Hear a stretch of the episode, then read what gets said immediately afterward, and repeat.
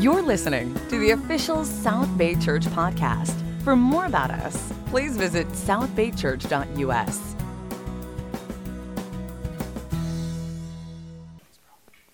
Amen. Let's uh, let's give uh, Andrew and Carly a thank you for uh, sharing.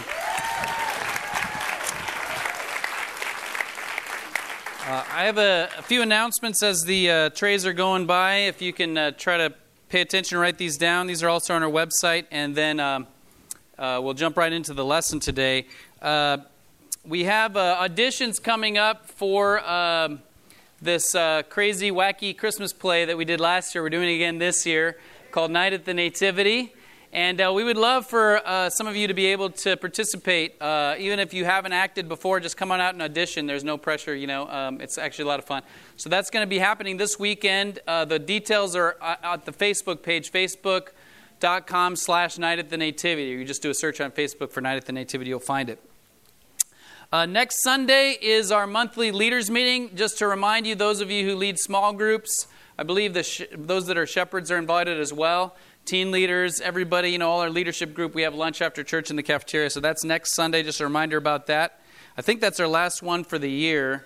Uh, actually, we might have one in November, but um, uh, we only have a couple left, if so. Uh, also, want to let you know that Harvest Fest is coming up, our annual outdoor service.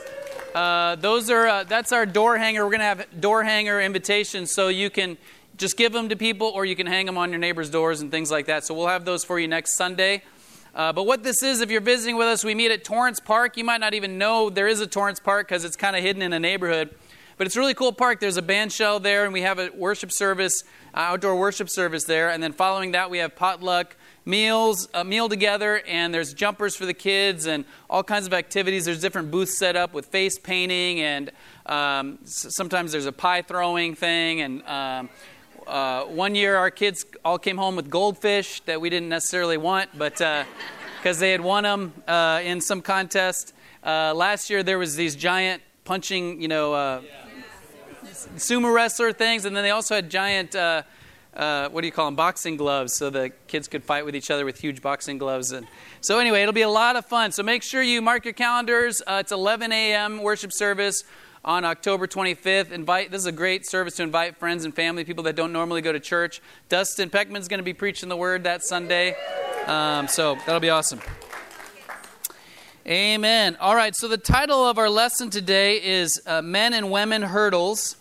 Uh, we're doing a series right now called uh, Beautiful Design, and uh, so last week um, Steve talked about men and women's purposes, and today we're talking about the hurdles that they have to overcome. I added a kind of secondary title to it because uh, men and women hurdles sounds kind of negative, so reverse the curse.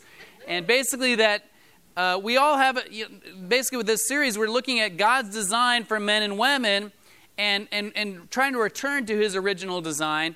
But then within that design, there is a curse. There's an issue that, that men have, there's an issue that women have, and how can we overcome those issues? And uh, so I'm going to be talking today about sin, uh, which is not a popular topic in our world today. Uh, I'm going to be talking about issues that women have, like what's wrong with them. Uh, I'm going to. I'm going to be talking about uh, homosexuality, and uh, so you know, basically a minefield of political correctness and tolerance. So you know, what could possibly go wrong? So I ask you, please, to uh, be be gracious. If I say something that offends you, let's just talk. Let's get the Bible open. Let's talk about it more. Uh, keep in mind, Jesus often offended people. And uh, I am certainly not Jesus. He was perfect and he offended people, so chances are I'm going to offend you with something I say.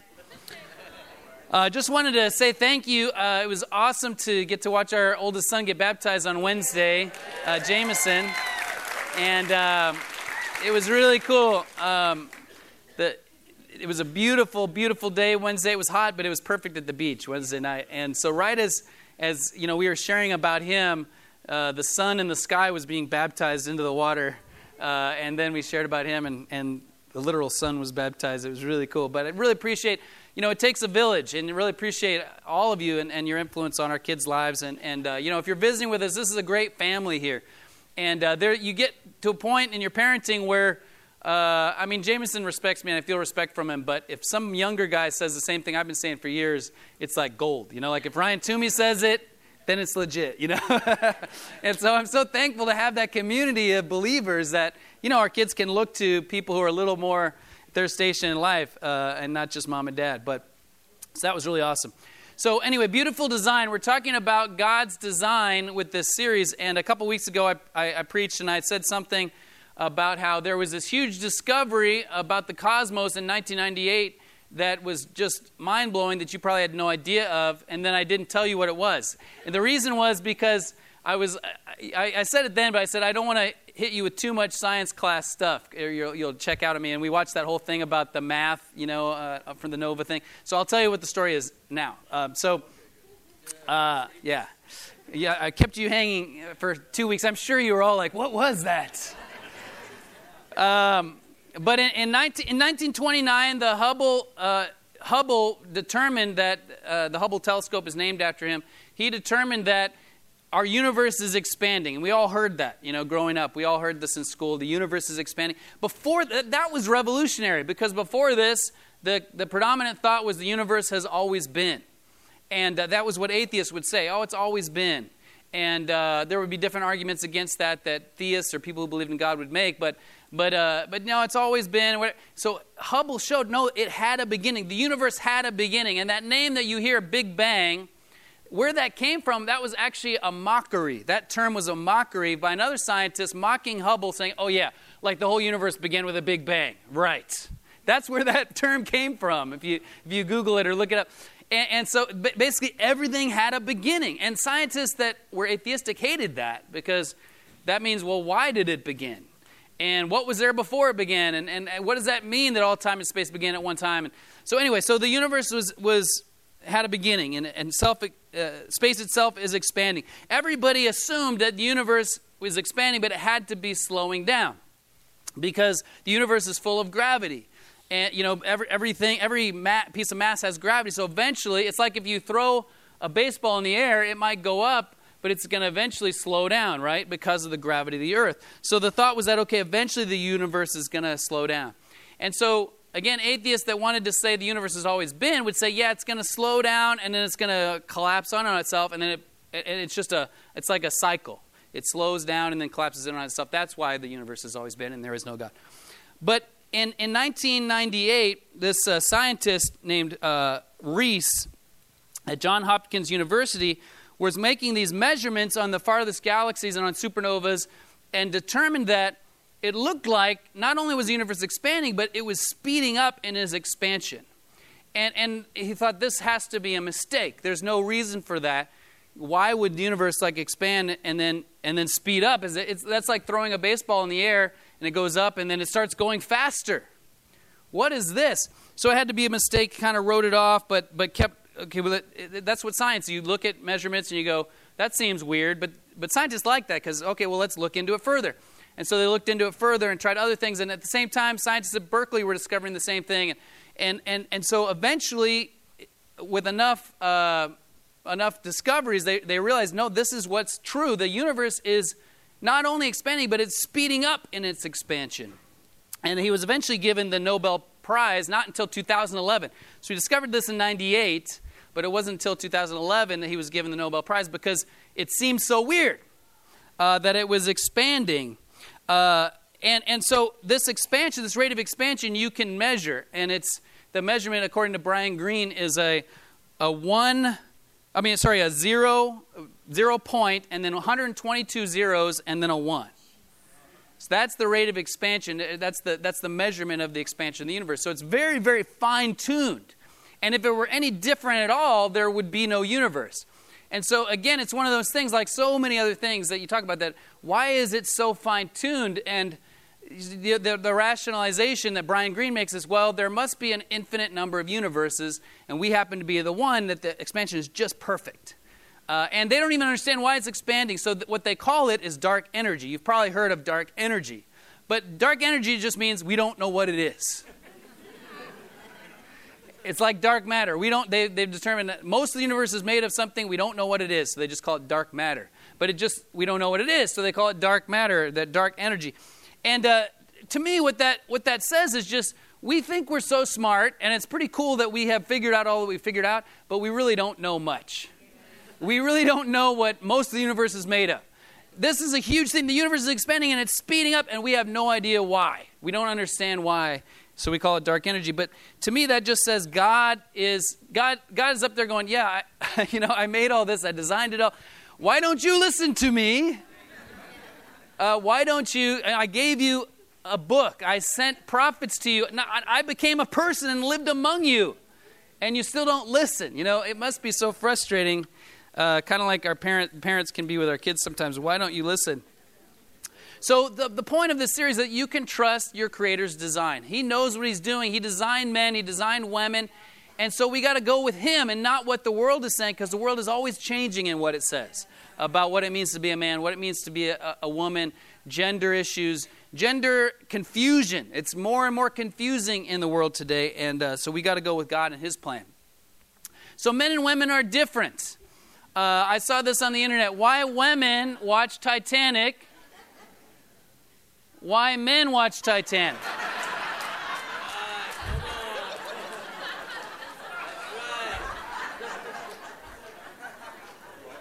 Now, there, there There might be some exceptions to that. Betty was like, You need to say why some women watch Titanic. It's like, okay, okay. But we all agree there are, are differences between men and women. And, uh, and God, but yet God made all of us in his image. So we talked about how in Genesis 1 it says we were made in the image of God. Male and female, he created them. So we all have the image of God, whether male or female but then there's differences in our role. And so Steve talked about those a little bit. I'm going to kind of remind you of that a little bit in Genesis 2. And if you turn to Genesis in your Bible, that would be great. If you're visiting with us, we actually have a free Bible for you at the information table. If you want to stop by there uh, before you leave um, as a gift to you, we're grateful that you're here. But it says uh, in Genesis 2:15, talking about the purpose of the man, the Lord God took the man and put him in the Garden of Eden to work it and care for it. So we talked about last week about how men, our job is we are cultivators and keepers. Uh, the man is put there to cultivate. It's interesting that work is there before the curse we're going to talk about, right? Work is not a curse. Work itself is cursed. We're going to talk about it in a minute. But work is good.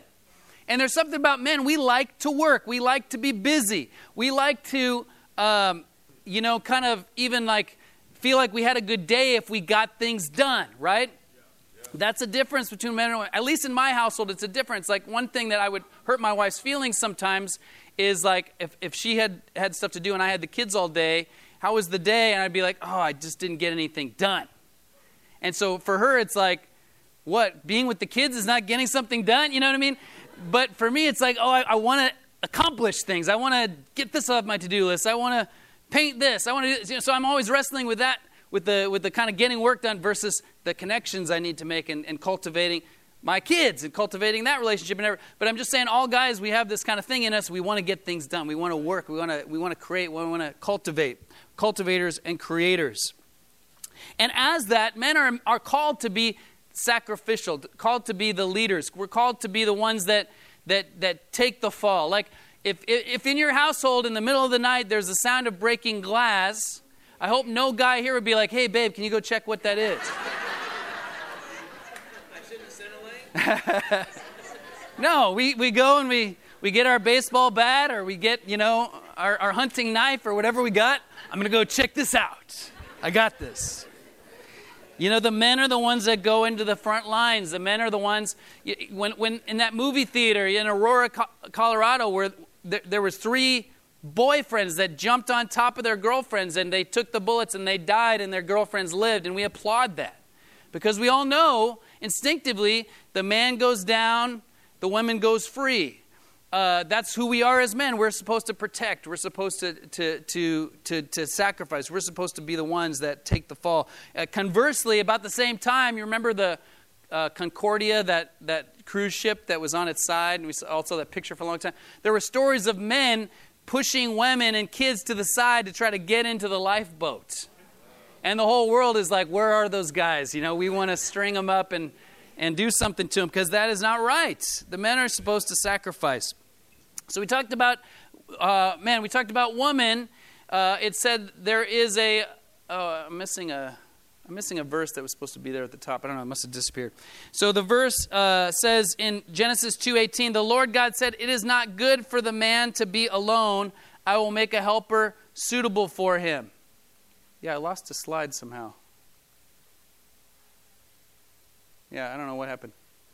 It was so cool before. okay, well, anyway, it says uh, so. It says, in, just write it down. Genesis, or look at it. Genesis two eighteen. The Lord God said, "It is not good for the man to be alone. I will make a helper suitable for him." And then in Genesis two twenty four, that is why a man leaves his father and mother and is united to his wife, and they become one flesh. If he tries to not leave his mo- father and mother, it doesn't go well. He leaves his father and mother. He's united to his wife. He builds a new family. And, and so the woman is there as the connector, the companion, the helper, uh, uh, Steve talked about last week. And, and you could say, well, that's offensive. Women are just helpers. The, the, the term helper in the Bible, it's always used, except for here, it's always used for God. And so it doesn't mean that she's less. It doesn't mean that she doesn't matter as much, unless you want to say God is less and God doesn't matter as much. The woman is, she makes it actually happen. She's the one that holds the details together. You know, the guy's like, hey, let's do this. And the woman's like, okay, well, how are we going to do that? You know, practically. Uh, women are connectors, they're, they're more naturally relational. Uh, most households, the woman is the one that keeps the social calendar that's on top of, okay, who are we getting with? What are we doing? And, you know, uh, there are exceptions to these things, but in general, uh, women are the connectors, they're, they're the companions. And man, man, was incomplete without her. He needed her help, he needed someone in his life to manage, man, help manage things. Uh, the relationship is there. Just like work is there for the guy before the curse, relationship is there before the curse. And women are designed for relationship. You, you, you want to see how this is true. You will, here's something you will never hear. You go out with a couple or a, a two or three couples, you will never hear a guy say, Hey, I need to go to the bathroom. You want to go with me? you will never hear a guy say that. We just don't think that way. Women are like, okay, I'm going to the bathroom. Hey, you want to go with me? Okay, they go together and they talk. They probably talk about the guy that they were just with as they're in the, in the bathroom. So there's differences of roles, but we both have the imago Dei. We both have God's image. Now, what I am not saying, just to be clear, again, political correctness here, I'm not saying women can't be great leaders. And I'm not saying that men can't be great helpers. And I'm not saying women should not ever be in charge of anything. And I'm not saying that men can't be nurturing or great at connecting. We all have differences, and there's a big, bit of a spectrum in terms of gifts and personality. We all need to learn from each other. But the, the point is that we have different roles. And in a relationship, particularly in marriage, we are much better together. In God's design, we are better together. And I know not everybody here is married, but every one of you was affected by marriage in terms of your family, in terms of how you grew up. And so we've all seen what, when this doesn't work, what, what happens. And you've probably, you know, you've been a part of that. And many here, even if you're not married, aspire to marriage. And so this is important stuff, even as when I mentioned stuff about marriage, you know, it's important for all of us to hear. Now, here's the thing it says, Adam and his wife were both naked and they had no shame. I don't think this is just talking about they were physically naked. It means that they had a connection. They were intimate. There was no, there was no sin yet. And there was no shame. They felt no shame. Perfect. They were in a perfect covenant relationship. To truly know someone and to be known by someone is really what we all are looking for, isn't it?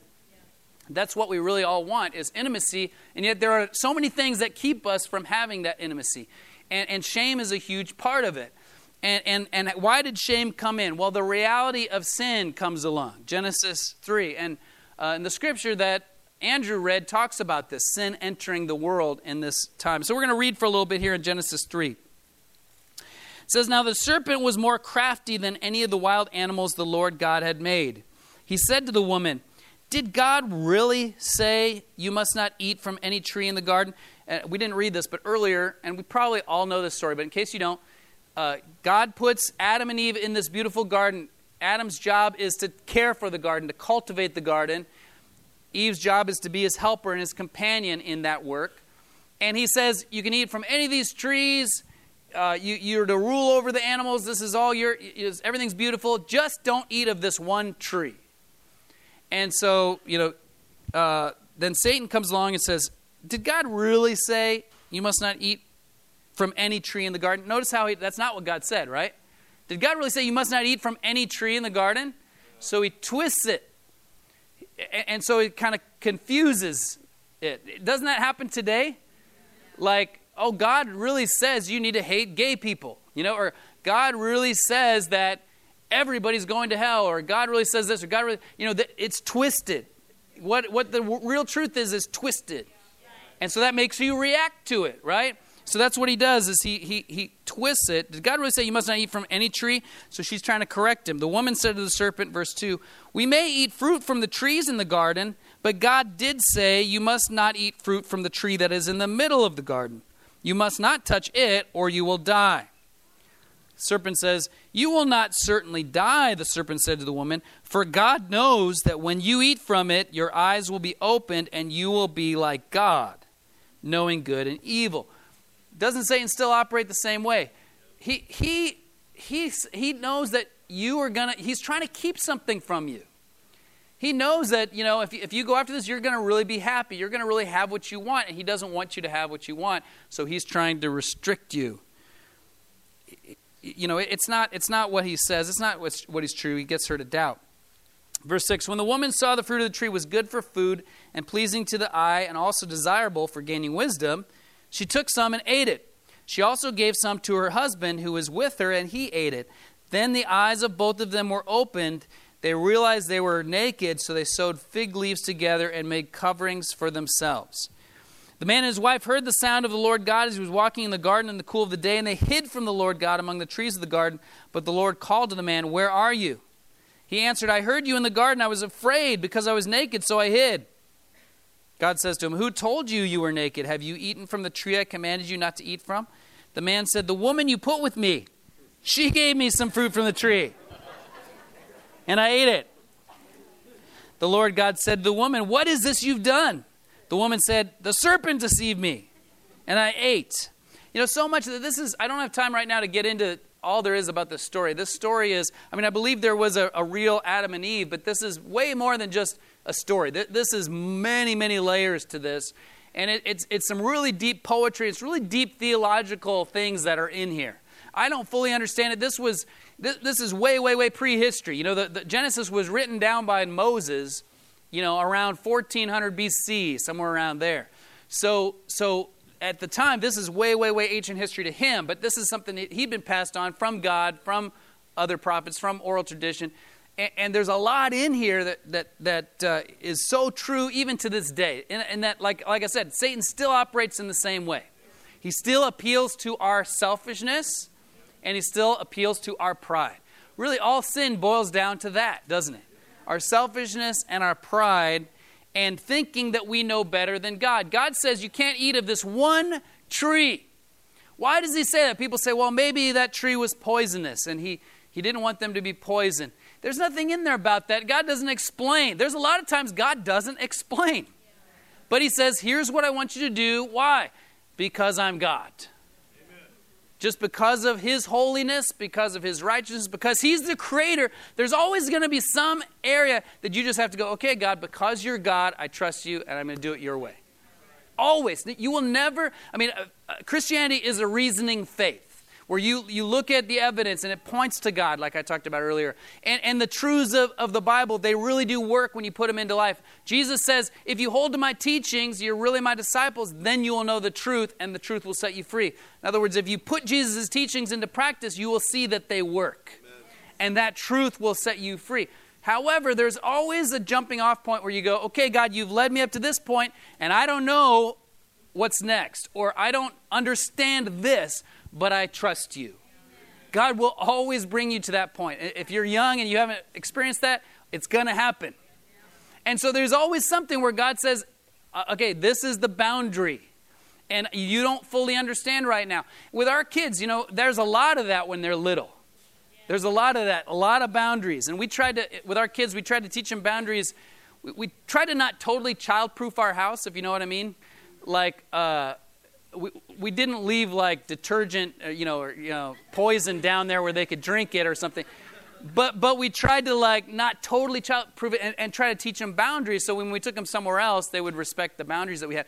But you know, it's just all about those boundaries. You know, I remember when Jameson was really little and he he would like reach out and touch something. No, no, no, and you kind of squeeze his hand a little bit and try and teach him that boundary. And so then he kind of looks at us and he puts his head on it. You know. you know, is trying to, what's that boundary, you know? And, uh, and as they get older, they take more responsibility and they, they determine for themselves what healthy boundaries are. And that's what we, we're, a lot of us are, are going through a book right now called Boundaries with Kids. And you're trying to get them to internalize their own boundaries. But there are still areas where, even as your kids get into their teen years, where there are certain things they don't understand and you do. And you try so hard not to say because I said so, right? Because you hated it when your parents said that. I hated that. But there's times that you just have to go, look, this is it. This is the rule. And, and so God gives them this boundary and He commands it because He can. And so if you're here for your sake, like if you're here, I want to follow God because I want my life to be better. I want to find a believing husband. I want to find a believing wife. I see that Christianity works. If that's why you're here, that will not last. You know what I'm saying? There will be, uh, all that's true, but you got there, there has to be a ground floor of I, I love God and I fear God and I'm going to do what He says, you know? Because if you're here for self, that's always going to eventually be exposed. And so God, God is, is saying, not for your sake, but for my sake, I have this boundary and I want you not to, to cross it. They cross it because they, you know, again, Satan's tactics are still the same, as I mentioned. Uh, the heart of sin is still the same. What do I want? What do I need? Me, me, me. That's what always leads you into sin. And, and a lot of these things are still the same. You know, men's passivity can still be the same. Adam stands back. Here's his wife interacting with Satan, and he's kind of like, oh, I don't know, right? that can still happen today. Guys, we, we, we're passive. We're not active. We're not engaged. We're not, he should have been protecting his wife. He should have been getting rid of, he should have been cutting that serpent's head off. And yet he allowed her to enter into sin, and then he himself was drawn into sin. He allowed her to lead him into sin. Uh, blame shifting is still the same today. You know, oh, it wasn't me. It was, you know, we always, we minimize and we blame shift. When it comes to being exposed, our sin being exposed, we want to minimize. Oh, it's not that big a deal. Everybody does it. It was their fault. It was her fault. Every, every husband wife relationship still in the church, even as disciples, you know, the guy is like, well, but she. Well, but she. She doesn't respect me. And the woman is going, Well, but he, he doesn't love me, he doesn't listen to me, he doesn't take care of me. And, and so Satan gets each of you to focus on the other one's issue so you don't change. Uh, because, and so there's something powerful about really understanding and being able to not accept sin like sin is okay, but accept that sin is real and that you are a sinner because in that, there is hope. It's a strange thing, but when you realize that sin is real and you are a sinner, there's hope because you can change. And you can be forgiven and you can be healed. Uh, there's a, a, book from the 70s by a guy named Karl Menninger uh, called Whatever Became of Sin. Some of you may have read this before. He's a, a, a MD, founder of the prestigious Menninger Clinic. He's a psychiat- psychiatric uh, doctor. And he writes this listen to this. I am calling for a revival of the concept of sin. And what would be good of that? Someone asked. Do we need more breast beaters? Should we add depression to the already mentioned gloom and world uneasiness? Why not a no fault theology? No one to blame. Things just happen, alas. He answers this way. Here is why. The assumption that there is sin in it somewhere applies both the possibility and an obligation for intervention. If, there, if sin is real, then that means there's a possibility of change. There's a possibility of intervention in yourself or in others. Hence, sin is the only hopeful view. When evil appears around us and no one is responsible and no one is guilty, then no more moral questions are asked, and then there is, in short, nothing to do about it. So we sink to despairing hopelessness. Therefore, the consequences of my proposal for a revival of the consciousness of sin would be not more depression, but less. And this is, is not a, you know, this is not a minister, this is not a, a priest, this is a, a psychiatric doctor saying there's so much depression, there's so much hopelessness, the world is messed up. And yet the prevailing thought is everybody's okay, I'm okay, you're okay. There's many roads, you know. Don't the, the biggest thing to not do is judge. Just don't judge anybody. Everything is all there's all kinds. You know that's it's moral relativism. That's what we live in today. And there's no judgment on anything. There's no right or wrong. There's no. It's just all relative. And he's saying that that's a hopeless world because then there's nothing you can do about it. And we all know intrinsically this world is fallen. There are, are problems in, in this world. And the problems in this world are because of sin, and thank God that He provides a solution. And so, because sin enters the world, there enters a curse. And this curse continues to this day. And the, the whole world is under this, this curse until the time that the curse will be removed, which we'll talk about. And so the, the curse is in, in, in Genesis 16. I'm just going to read here. I put a couple verses on the screen, but it says, To the woman he said, I will make your pains in childbearing very severe. With painful labor you will give birth to children. Your desire will be for your husband, and he will rule over you. To Adam he said, Because you listened to your wife and ate fruit from the tree about which I commanded you, you must not eat from it. Cursed is the ground because of you. Through painful toil, you will eat food from it all the days of your life. It will produce thorns and thistles for you, and you will eat the plants of the field by the sweat of your brow. You will eat your food until you return to the ground, since from it you were taken. For dust you are, and to dust you will return.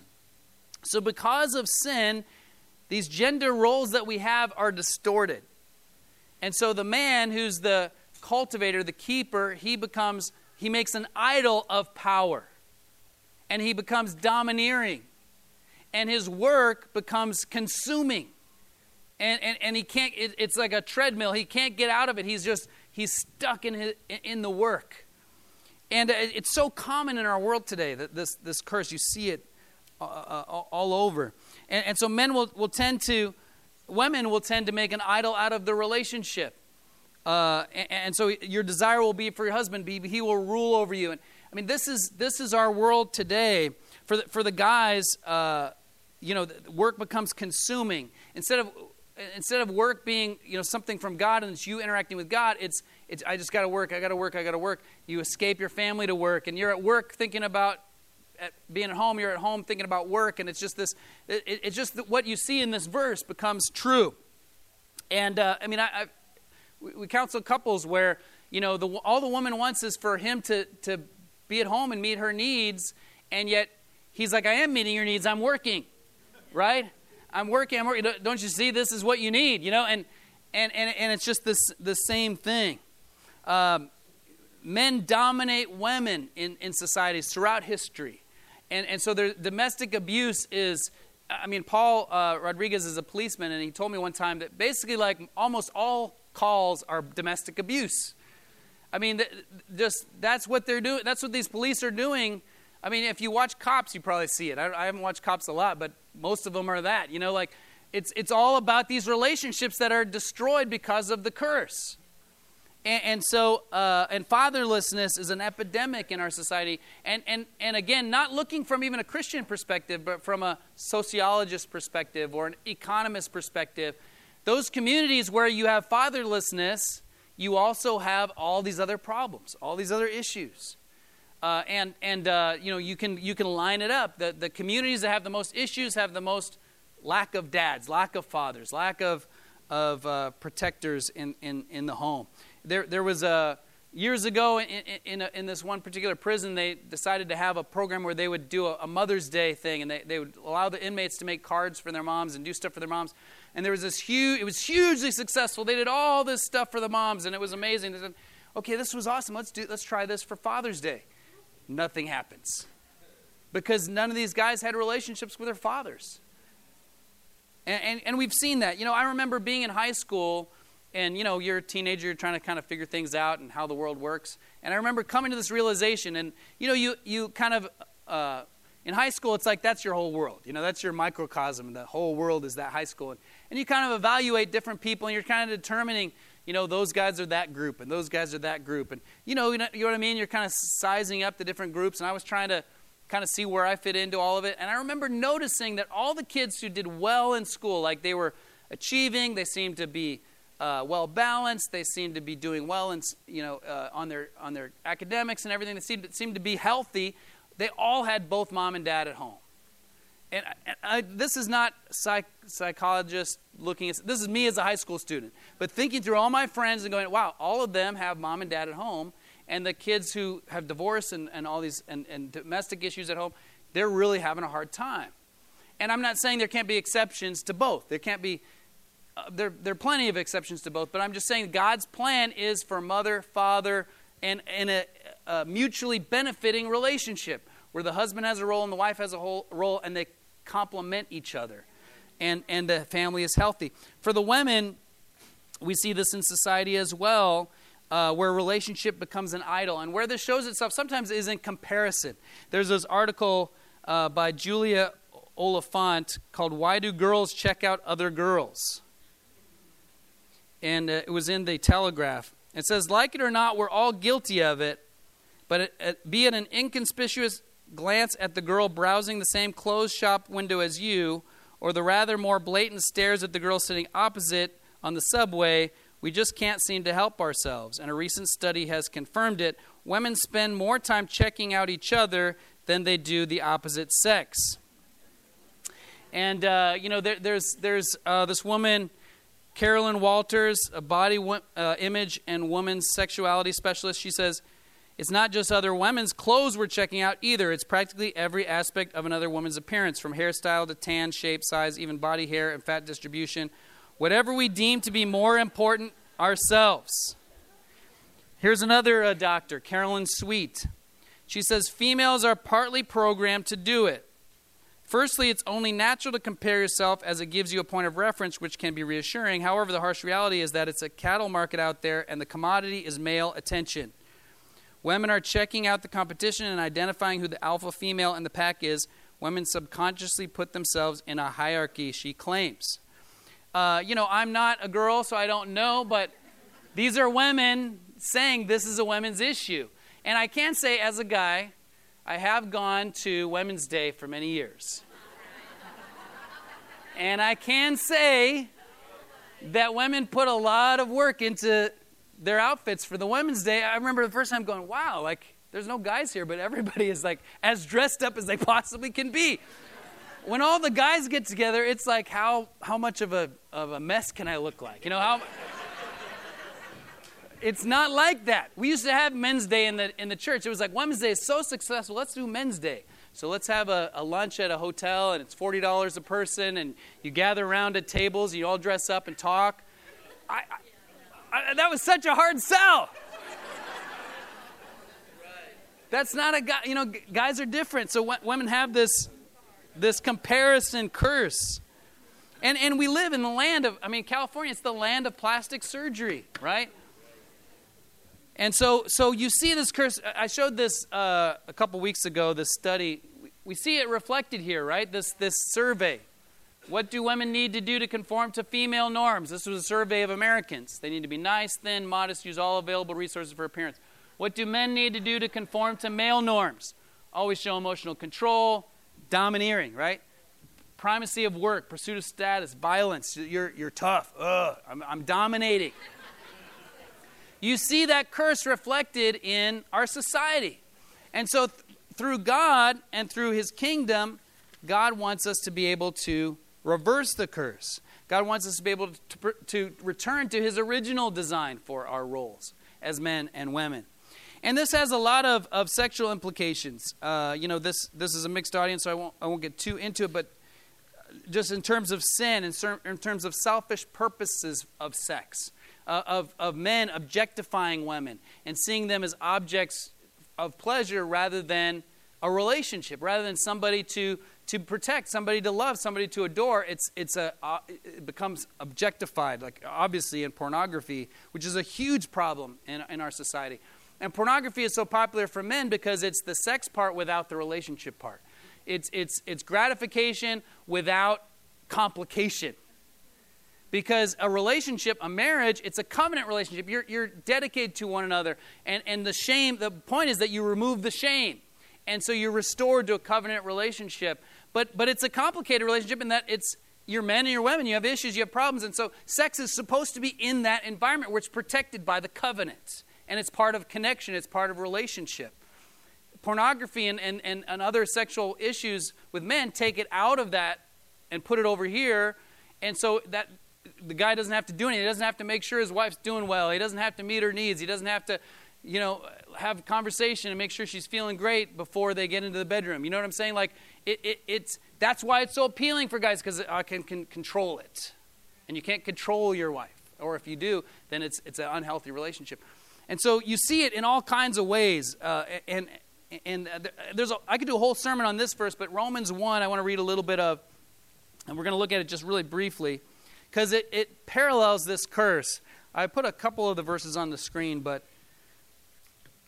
the wrath of God is being revealed from heaven against all the godlessness and wickedness of people who suppress the truth by their wickedness.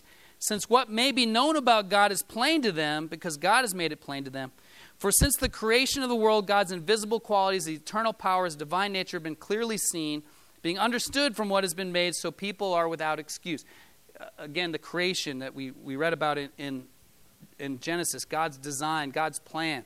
Verse 21 For although they knew God, they neither glorified him as God nor gave thanks to him. Boy, that is our society today. But in their thinking became futile, and their foolish hearts were darkened. Although they claimed to be wise, they became fools and exchanged the glory of the immortal God for images made to look like mortal human beings and birds and animals and reptiles. You say, well, we don't do this today. We don't have idols. We do have idols. I mean, think of all the people that are worshiped, the Kardashians or the whoever, you know, that people worship humans. They worship other things instead of worshiping God, instead of glorifying football. I heard somebody say. Uh, Therefore, God gave them over in sinful desires to their hearts to sexual impurity for the degrading of their bodies with one another. The world degrades bodies. Sex becomes, oh, it's, it's nothing. It means nothing. It's the degrading of the body instead of being special and beautiful and something amazing God made. They exchanged the truth about God for a lie, worshiped and served created things rather than the Creator who is forever praised. Amen. Because of this, God gave them over to shameful lusts. Even their women exchanged natural sexual relations for unnatural ones. In the same way, the men also abandoned natural relations with women and were inflamed with lust for one another. Men committed shameful acts with other men, received in themselves the due penalty for their error.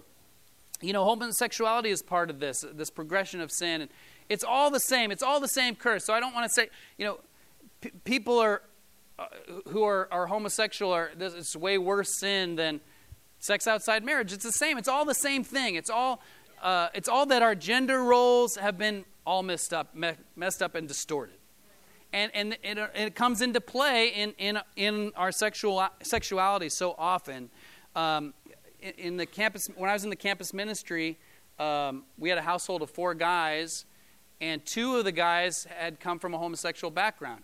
And they were now living as straight guys. They were disciples uh, and you know so i got to have you know a lot of conversations with them and we were good friends. And, and there was uh, other people in, in, the campus ministry there in, in metro that had come from that background. And there was not again this is just me and, and my experience there was not a, a, a guy that i've known that came from that background that had a healthy relationship with his father or that had a good family rela- background. And, and, you know, the thing that everybody says today is, oh, they're born this way. You know, there's songs about it. Born this way. If you're homosexual, you're born this way. And everybody's just trying to keep you from how you were born. My argument is that we all are born this way in some way or another. Some people are born this way when it comes to being overweight. Some people just will never have a problem with being overweight. Some people just will always have a problem with being overweight because of how they were born. Does that mean they don't deal with it? No, they deal with it. Some people are born this way in terms of anger, some people are born this way in terms of addiction. We're all born with different ways that we fall short of the image of God, but, but through family, through true family, through, through living God's plan, those things are corrected. There was a, uh, a guy who, who wrote a, a book about, he studies psychopaths, you know, psycho killers. And uh, he studied like these, these indicators of someone who has this certain kind of mentality where they could become a psychopath. And the more he, he discovered that he himself had those things. So then he's like, "Is this why I got into this field?" I mean, like this, it blew his mind. But he, but he grew up in a warm and nurturing family. He never, it never became an issue for him because of the family that he grew up in, because of the the protection he had. But he still had, he was still born this way, a psychopath. Uh, I'm not, I'm not trying to compare being a psychopath with being homosexual. I'm just saying we all have issues, and through God and through His plan, that's how those issues get fixed or get helped or get healed or, or whatever. Um, I read this book uh, as a class I took. This was one of the required reading books. Uh, and uh, it was called A Parent's Guide to Preventing Homosexuality. The, the class was all about uh, counseling and different uh, aspects of counseling. We had to read about five, six different books, and this is one of them. And uh, I just want to read this to you because this is what I saw with, with my friends in terms of, of these guys and how they grew up. It says, most of these men remembered themselves in boyhood as unathletic, somewhat passive, lonely, except for female friends, unaggressive and uninterested in rough and tumble play, and fearful of other boys whom they found both intimidating and attractive. Many of them also had traits that could be considered gifts. They were bright, precocious, social, relational, artistically talented, but because most of these men had not been exactly feminine as boys, their parents had not suspected anything amiss, thus, they made no efforts at seeking therapy Based on the inside, these men had, as boys, been highly ambivalent about their own gender. Many had been born sensitive and gentle, and they just were not sure that maleness could be a part of who they were. Some writers have aptly re- referred to this condition as gender emptiness. Gender emptiness arises from a combination of sensitive inborn temperament and a social environment that does not meet this child's special needs. The temperamentally at risk boy needs, but does not get, particular affirmation from parents and peers to develop a secure masculine identity. Such a boy, then, for reasons of both temperament and family dynamics, retreat from the challenges of identifying with his dad and the masculinity he represents. So instead of incorporating a masculine sense of self, the pre homosexual boy is doing the opposite, rejecting his emerging maleness and thus developing a defensive position against it. Later, though, he will fall in love with what he has lost by seeking out someone who seems to possess what is missing within himself. This is because we fall in love with what is not the familiar, but the other than me. And, you know, it goes on and on. Uh, at one point, he says, Perhaps there are exceptions, but I have never met a single homosexual man who said he had a close, loving, and respectful relationship with his father. And uh, this is a guy, he's a PhD. Uh, he has a practice. He counsels people who have same sex attraction and, and they're managing it, but they don't want to live as homosexuals. And uh, it's a great book. I definitely recommend it. I'll, I'll, leave it up here if you want to look at it later. But the point is that, uh, you know, we all have, again, we all have differences. We, we grow up, and, and gender can be confusing as we're reaching those puberty years. And in the book, it talks about as many as one quarter of, of people have kind of gender issues but then they in, the, in their community they get helped or reinforced or whatever and then they kind of find themselves. And so uh, we need to be a place where we help each other with, with this. We, you know, the men are helping the younger men to be men. The women are helping the younger women to be women. That's what the church is supposed to be and it's a safe place for trying to figure it out. Uh, because what happens he talks about in the book what happens if somebody is kind of in that zone of trying to wrestle with this stuff and then they have you know a school counselor, somebody go, oh, they don't understand you. You really want to be a girl, and you should be a girl. And that's reinforced, and that's reinforced, and then they get really confused. And you know that that's what's happening in our world today. There's another, un, and this is unpopular to talk about again. So again, if, if I'm offending you, then I'm sorry. Let's talk afterwards. But there's a, a, guy who did all this research, a guy from Johns Hopkins University did all this research on people who have gender reassignment surgery and found that most of them are end up way less happy than they were before because they're looking for something that doesn't get filled that they think is going to get filled by, by that. And so the, the point is that we in the kingdom of God can reverse the curse, God's plan for men women relationships. Not just marriage, but singles as well. The, the way that we interact with one another can help us to fulfill our God given roles. Next week, uh, Dustin is going to be talking about this in terms of redemption, in terms of God's plan. How do we redeem this curse? But to just give you a, a short preview, uh, you know, men, what I want to challenge you with in terms of returning to being the cultivator and being the keeper is to choose cultivation over comfort. Single guys as well. Don't be passive. Don't be lazy. Go, okay, I'm going to step out. I'm going to do something for God. I'm going to make a difference. I'm going to cultivate the kingdom. I'm going to cultivate my relationships within the church. I'm going to cultivate my relationships with my kids. It's interesting in Hebrews 6, uh, Ephesians 6, where it talks about parenting, it says, Fathers, do not exasperate your children. Instead, bring them up in the training and instruction of the Lord. It's said to the fathers because the fathers are the ones that can tend to be passive, that can take a step back. The mother's there with the kids, she's trying to help them, and the guy's watching football or to, you know, not engaging. And so the guys, it's up to you to, you've got to be a cultivator. You need to have, set up family devotionals for your kids. Uh, engage in the congregation. Um, I'll say two things about family devos really quick. You can do the same one over and over when your kids are little, and they love it. Don't feel like you got to be creative. Just pick a family, get them to help you do a family devotional, and just do it every week. But it's the same one. They watch the same Barney tape over and over again. Our kids. So, and then push through. Like the family devotional is just getting the Bible open and talking and having a good time. Don't get angry. Like I used to get angry in family devos sometimes because, you know, you're supposed to be listening. Can't you listen? To, I'm trying to do a family devotional. You know? Because they're like not listening, and I end up more angry. Forget it. so you gotta, you know, stay in the zone and keep working it. For the women, uh, find contentment and connection in Christ. Uh, don't get caught up in the world and, and the world, the way the world, all this comparison stuff I was talking about. But Jesus will fill you in a way, even for the married women, that your husband never can. Jesus will fill those needs. God will fill those needs. The Bible says, cast all your anxiety on him, for he cares for you. Uh, 1 Peter 2 is a great passage for wives because it talks about God, you trusting in God to the point that even if your husband's not a Christian, that you, can, you have so much trust and security in, in, God that your husband can be won over because of who you are and your trust in God. It talks about Sarah and Abraham, and Sarah had to trust God because Abraham did some really wacky stuff. And so, uh, depending on God making him your uh, companion. I got to wrap this up here. Okay. So, uh, to close out here, I just want to read uh, this last part of the curse. It's, it's to the snake. He says, Cursed are you above all livestock and all wild animals. You will crawl on your belly, you will eat dust all the rest of your life.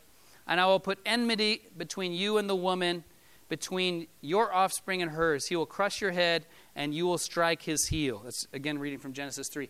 So this is not a just so story. This is not, this is how the serpent lost his legs. You know, this, there's something more real to this uh, in, in terms of this curse. And it's, it, it's kind of like the, the rainbow. I think with the rainbow, it, it's not saying that God, that's the first time there ever was a rainbow. He's saying now when you see that rainbow, it reminds you of this covenant. Same thing when you see, uh, when you see the serpent, it reminds you of, you know, the, there's two kinds of people. There's those that follow the serpent, and there's those that follow me. There's those that are in my image, and there's those that listen to that voice. And so there's enmity, enmity between it. We're in a spiritual battle, right? That still continues. And many scholars view this verse as a prophecy about Jesus that it says, You will strike his heel and he will crush your head. That on the cross, Jesus was tortured. He died a horrible death, and yet he destroyed Satan and the power of death in that act of dying on the cross. So, so it's, it's, a, it's, it's a prophecy about Jesus, and, and uh, Dustin will talk about that next week. No one in this room is unaffected, untainted by sin. But ultimately, we're on our way to a place where, uh, I don't have time to read it, but in Revelation 22, it describes the new Eden. That we're returning to Eden. And it, it describes it with the same terminology, the tree of life. And it says, No longer will there be any curse. So, as we're here living in the kingdom of God, God's kingdom is here among us, and we are reversing the curse in our relationships with one another, in our connection to each other, in the kingdom. And we're on our way to that heavenly Eden where there will no longer be any curse. Uh, together, let's reverse the curse. Amen? Let's stand and sing a final song. Thanks for listening to the South Bay Church podcast. For other sermons, videos, upcoming events, and more about our church, please visit southbaychurch.us.